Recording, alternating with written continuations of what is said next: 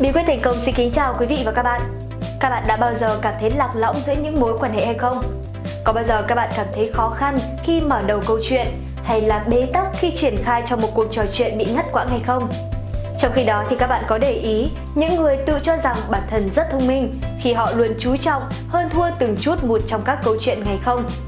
Họ hay bắt lỗi người khác, hay cằn nhằn, cáu kỉnh vì cho rằng người khác kém cỏi và thiếu hiểu biết Thế nhưng, kỳ thực đó lại là sự xuẩn ngốc đến đáng thương, khiến họ rơi vào nhiều rắc rối mà họ không hề hay biết. Nhiều khi, việc nói năng nhanh nhẹn có thể trở thành điểm cộng ưu tiên, thế nhưng nó cũng có thể biến thành điểm trừ thảm họa nếu như các bạn không biết được 10 bí quyết sau đây để mọi người cảm thấy yêu mến bạn. Và 10 bí quyết đó là gì và tại sao chúng lại có thể khiến cho ai cũng yêu quý bạn? Các bạn hãy cùng với bí quyết thành công tìm hiểu những điều đó trong video ngày hôm nay nhé! Bí quyết thành công là nơi mà các bạn sẽ nhận được những bài học, những bí quyết kinh doanh và cuộc sống. Chương trình của chúng ta sẽ được phát sóng vào lúc 11 giờ trưa và 7 giờ tối hàng ngày trên kênh Bí quyết thành công. Các bạn chỉ cần gõ từ khóa bí quyết thành công trong ô tìm kiếm của YouTube sẽ tìm thấy những video hay nhất của chúng tôi. Hoặc đơn giản hơn thì các bạn hãy nhanh chóng bấm nút đăng ký và bấm vào biểu tượng chuông bên cạnh để khi chúng tôi ra video thì các bạn sẽ là người nhận được những bài học nhanh và sớm nhất. Các bạn có đồng ý với bí quyết thành công rằng những người mà bạn gặp trên đường đời sẽ ảnh hưởng đến cuộc sống của các bạn hay không? Dù là người tốt hay người xấu thì họ cũng sẽ tặng cho bạn những kinh nghiệm sống hết sức tuyệt vời. Và bí quyết giao tiếp khôn ngoan đầu tiên để ai cũng ưu mến bạn, đó chính là không chỉ trích, oán thán hay là than phiền. Chính vì họ đã tặng cho bạn những kinh nghiệm sống hết sức tuyệt vời như thế, thế nên chúng ta cũng đừng lên án, chỉ trích hay là than phiền một ai cả, Thậm chí nếu có ai đó vô tình làm tổn thương bạn hay là phản bội bạn hoặc lợi dụng lòng tốt của bạn thì cũng hãy cố gắng mà tha thứ cho họ. Nhiều người sẽ thắc mắc rằng họ đã làm hại mình như thế sao có thể tha thứ được? Đơn giản là bởi vì chính nhờ họ mà các bạn học được cách khoan dung. Chỉ trích một người là việc không hề khó, nhưng vượt lên trên sự phán xét ấy để cư xử rộng lượng, vị tha mới là điều đáng tự hào. Tổng thống Abraham Lincoln đã chia sẻ rằng chúng ta không nên kết án người khác để chính mình không bị kết án.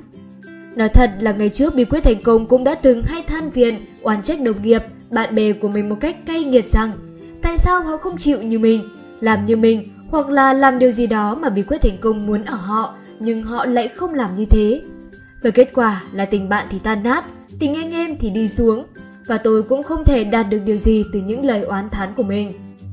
Tôi từng thấy nhiều ông bà, bố mẹ hay oán trách con cái và khi bị chửi mắng chúng luôn im lặng.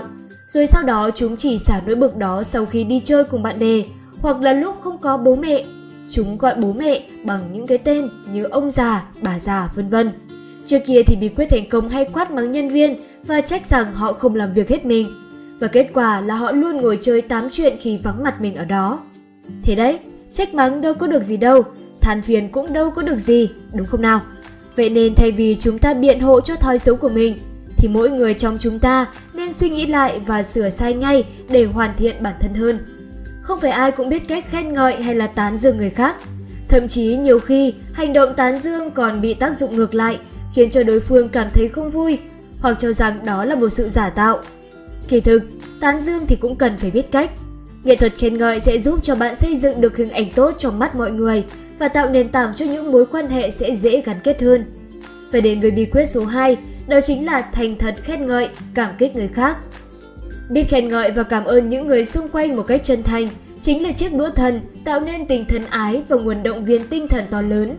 Đó chính là niềm vui rằng mỗi người đều đang được quan tâm, công nhận và yêu thương.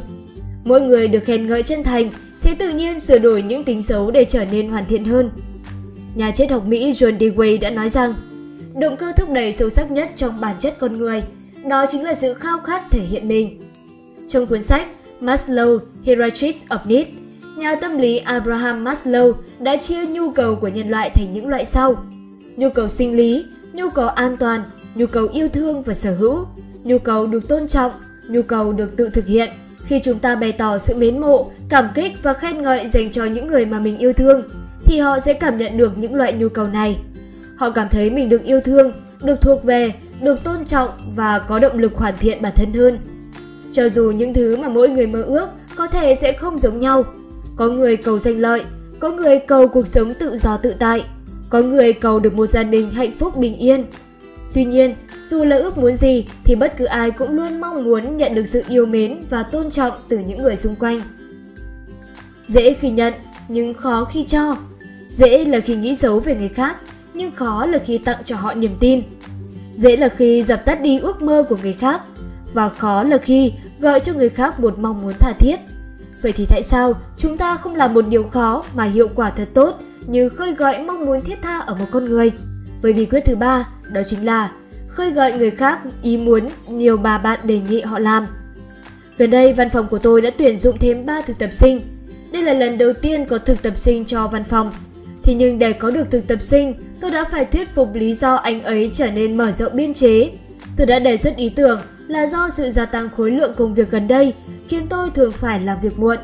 Tôi trở nên mệt mỏi, kiệt sức và thất vọng.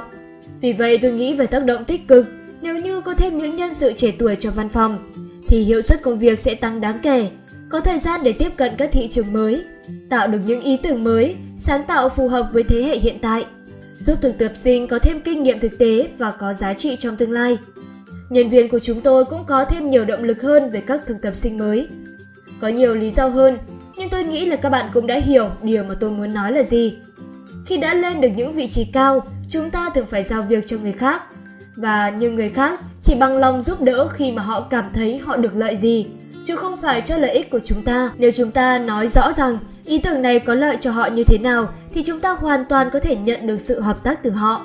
Các bạn có nhận thấy rằng khi chúng ta cố gây ấn tượng với người khác chỉ để người ấy quan tâm đến mình thì chúng ta sẽ không bao giờ có nhiều bạn bè thực sự chân thành đúng không? Và nếu muốn có được những người bạn thực sự thì hãy nghĩ và làm việc gì đó cho họ dành cho họ thời gian, sức lực và sự quan tâm không vụ lợi. Và với bí quyết thứ tư, chân thành quan tâm đến người khác, biểu lộ sự quan tâm chân thành đối với người khác không những giúp bạn sẽ có thêm bạn bè mà còn có thể làm tăng lòng trung thành của khách hàng đối với công ty bạn. Hãy luôn nhớ rằng bạn có hai cánh tay, một là để tự giúp mình và một là để giúp người khác. Charles Schwab đã chia sẻ rằng, một người có thể thành công trong hầu hết mọi việc nếu anh ta có một lòng nhiệt tình vô hạn. Nếu một ngày nào đó bạn cần thể hiện sự quan tâm của bạn tới ai đó, thì đừng bao giờ thể hiện một cách khách sáo và trống rỗng nhé. Bạn hãy thể hiện cho người khác biết bạn thực lòng quan tâm đến họ. Hãy chia sẻ những quan tâm của họ và ngược lại cũng hãy quan tâm và lắng nghe chia sẻ của những người khác. Nếu ai đó buồn thì hãy tìm cách làm cho họ vui. Nếu ai đó cần ăn ủi thì hãy ngồi yên và im lặng bên họ. Đôi lúc chỉ cần một cái siết tay thật chặt hoặc là một cái ôm nhẹ nhàng cũng đã đủ để sưởi ấm trái tim của họ. Đừng thể hiện sự quan tâm thái quá, nếu không thì bạn sẽ bị người khác cho là giả vờ. Hãy đặt một bàn tay lên bàn tay của người khác khi họ cảm thấy run sợ. Hãy tiếp thêm sức mạnh cho bạn bè của bạn, vì đó là cách duy nhất để chúng ta vượt qua khó khăn cùng với nhau. Trong cuộc sống, không điều gì tốt đẹp hơn sự chân thành và cũng không điều gì xấu xa hơn là sự giả dối. Chân thành có thể làm lay chuyển trái tim của người cứng rắn nhất. Bạn thấy đấy, nếu không có lòng chân thành làm sao bạn có thể quan tâm đến người mà bạn yêu thương và cảm nhận được những lo lắng của họ đúng không nào? Thay vì nói, bạn mệt lắm à, thì hãy nói để mình làm cho. Nếu như để ý kỹ thì các bạn sẽ thấy nhiều người nhầm lẫn giữa giao tiếp với nói chuyện dài dòng. Giao tiếp hiệu quả không phải là nói nhiều liên miên, mà đây là cả một nghệ thuật truyền tải thông điệp nhẹ nhàng, cô động để hầu hết số đông đều hiểu và nắm bắt được thông tin nhanh chóng. Trên thực tế thì có những người rất tài năng trong công việc, nhưng họ lại gặp phải khó khăn trong giao tiếp. Họ không thể diễn đạt hay là giải thích rõ ràng công việc với người khác. Và các bạn có biết rằng giao tiếp tốt chính là chìa khóa dẫn đến 90% sự thành công trong công việc hay không? Vậy thì làm sao để giao tiếp tốt? Chỉ cần chúng ta nắm chắc được bí quyết giao tiếp tốt đúng không nào? Và chúng ta đã cùng nhau tìm hiểu về 5 bí quyết giao tiếp ở phần trên. Vậy thì 5 bí quyết để giao tiếp khôn ngoan còn lại đó là gì? Thì kính mời quý vị và các bạn hãy cùng nhau theo dõi tiếp video của chúng tôi. Mẹ Teresa đã từng nói rằng, chúng ta không thể biết hết giá trị của một nụ cười có thể mang lại. Đôi khi trong cuộc sống quá bề bộn ngày nay, chúng ta quên đi mất nụ cười của chính mình. Và chúng ta cũng quên đi rằng, nụ cười của chúng ta có thể mang lại niềm vui, sự tự tin hay là khích lệ cho những người khác. Và bí quyết giao tiếp khôn ngoan thứ năm để ai cũng yêu quý bạn, đó chính là mỉm cười. Đừng quên mỉm cười trong cuộc sống. Nụ cười của bạn mang lại hạnh phúc cho những người xung quanh và do đó cũng mang lại hạnh phúc cho chính bản thân bạn. Một nụ cười thực sự, một nụ cười làm ấm lòng người, xuất phát từ tận đáy lòng, nó phải thể hiện được sự quan tâm, mong muốn tìm hiểu về người đối diện. Nụ cười không tốn kém mà đem lại rất nhiều thứ. Nụ cười không chỉ làm giàu cho người nhận mà còn cho cả người cho. Nụ cười không thể mua, xin, vay mượn hay là cướp đoạt, bởi vì nó chỉ có giá trị khi con người chân thành trao tặng cho nhau. Đừng quên mỉm cười trong cuộc sống. Nụ cười của bạn mang lại hạnh phúc cho những người xung quanh và do đó cũng mang lại hạnh phúc cho chính bản thân bạn. Hãy mỉm cười với nhau dù đó là những người bạn chưa quen biết. Nụ cười ấy sẽ soi chiếu đến những góc khuất tâm hồn và làm bừng sáng cả những nơi tăng tử nhất. Nụ cười không chỉ làm giàu người nhận mà còn cho cả người cho. Nụ cười xuất phát trong nháy mắt nhưng có thể để lại dấu ấn suốt cả cuộc đời. Hãy mỉm cười với nhau, dù đó là người bạn chưa quen biết. Nụ cười ấy sẽ soi chiếu đến những góc khuất của tâm hồn và làm bừng sáng cả những nơi tăm tối nhất. Vì không ai cần một nụ cười nhiều bằng người đã không còn một nụ cười nào nữa để cho đi. Có thể nói, quên tên người khác là lỗi lầm tệ hại nhất trong giao tiếp, khiến người khác cảm thấy rằng họ không hề được tôn trọng. Và với bí quyết thứ 6, luôn luôn nhớ rằng tên một người là âm thanh êm đềm, ngọt ngào và quan trọng nhất với họ. Chúng ta cần nhận ra điều kỳ diệu ẩn chứa sau tên gọi của mỗi người và ghi nhớ rằng mỗi cái tên dù đơn giản đến đâu thì cũng chính là điều quan trọng và niềm vui của người ấy. Do vậy, thông tin mà chúng ta đang trao đổi hay những câu chuyện giữa hai bên sẽ trở nên thật đặc biệt khi chúng ta lồng vào trong đó tên của người mà chúng ta đang giao tiếp. Cho dù họ là ai, là người hầu ban hay là vị tổng giám đốc, thì cái tên vẫn luôn đem lại điều kỳ diệu khi chúng ta gọi đúng nó. Chuyên gia Zig Ziglar đã từng nói rằng, người khác sẽ chẳng quan tâm tới việc bạn hiểu biết nhiều ra sao cho tới khi họ biết rõ bạn quan tâm tới họ nhiều như thế nào. Đó là sự thật. Trong công việc cũng như trong cuộc sống, khi bạn có thể nhớ được tên người khác, bạn sẽ khiến họ thấy mình được quan tâm một cách đặc biệt. Về điều này rõ ràng sẽ tạo nên một ấn tượng lớn trong quan hệ ở cả cấp độ con người hay công việc. Kỹ năng giao tiếp là một phần quan trọng không thể thiếu trong cuộc sống của chúng ta. Thế nhưng phần lớn mọi người thường nhầm tưởng rằng để có thể giao tiếp tốt, chỉ cần học cách ăn nói khéo léo là đủ, hoặc ai giao tiếp giỏi là những người có kỹ năng nói tốt. Thế nhưng trên thực tế, ngoài việc ăn nói khéo léo ra, để giao tiếp tốt thì bạn cần phải có kỹ năng lắng nghe người khác nói. Nếu người biết cách ăn nói có thể tạo được ấn tượng trước người khác, thì người biết lắng nghe sẽ cho người khác cảm giác gần gũi và thân thiết. Và đến với bí quyết thứ bảy, lắng nghe người khác, khuyến khích người khác nói về họ. Trong tiếng Trung Quốc, từ lắng nghe được viết bởi những nét chữ tạo nên bằng năm từ bên trong tai, mắt, tim, một và vua. Lắng nghe ở đây bao hàm ý chúng ta phải mở rộng tai, mắt, tấm lòng, hòa làm một với người đang giao tiếp và cho họ thấy được sự mong muốn của họ. Có tay ăn nói thì phải chăm chú lắng nghe. Muốn được người khác quan tâm thì họ nên quan tâm tới người khác, hỏi những câu mà họ thích trả lời, khuyến khích họ nói về chính họ và thành tích của họ. Bởi vì sự cảm thông, chia sẻ mạnh hơn lời nói và niềm vui cùng với sự chân thành sẽ thật bền vững khi bạn biết quan tâm. Christina Rossetti đã nói rằng, sự im lặng du dương hơn bất cứ bản nhạc nào. Baba Ramdas cũng đã từng có chia sẻ tương tự. Càng trong tĩnh lặng thì ta càng nghe được nhiều. Lắng nghe là kỹ năng sống rất quan trọng trong cuộc đời của mỗi người. Nó không chỉ giúp bạn kiềm chế được cảm xúc của mình, mà còn giúp bạn học hỏi thêm được nhiều điều bổ ích. Nếu không hài lòng với ý kiến của ai đó, thì bạn hãy phân tích một cách chính xác và thuyết phục để người khác công nhận. Thay vì đả kích như một người không biết suy nghĩ, nếu bạn tôn trọng ý kiến của người khác thì chắc chắn họ cũng sẽ tôn trọng ý kiến của bạn và ngược lại. Một lời nói bất cần, thiếu suy nghĩ có thể làm mất thiện cảm, gây ra bất hòa. Một lời nói độc ác có thể làm tổn thương một tâm hồn. Một lời nói đúng lúc có thể mang lại bình an. Một lời yêu thương có thể đem lại hạnh phúc thực sự. Và có những lời nói có thể cứu được cả một con người. Và đây chính là bí quyết thứ 8 nói về điều mà người khác quan tâm. Con đường nhanh nhất dẫn đến trái tim một người là bàn luận về những điều mà người ấy quan tâm nhất. Bất cứ ai từng có dịp tiếp xúc với Tổng thống Theodore Roosevelt cũng từng ngạc nhiên trước vốn kiến thức uyên bác của ông.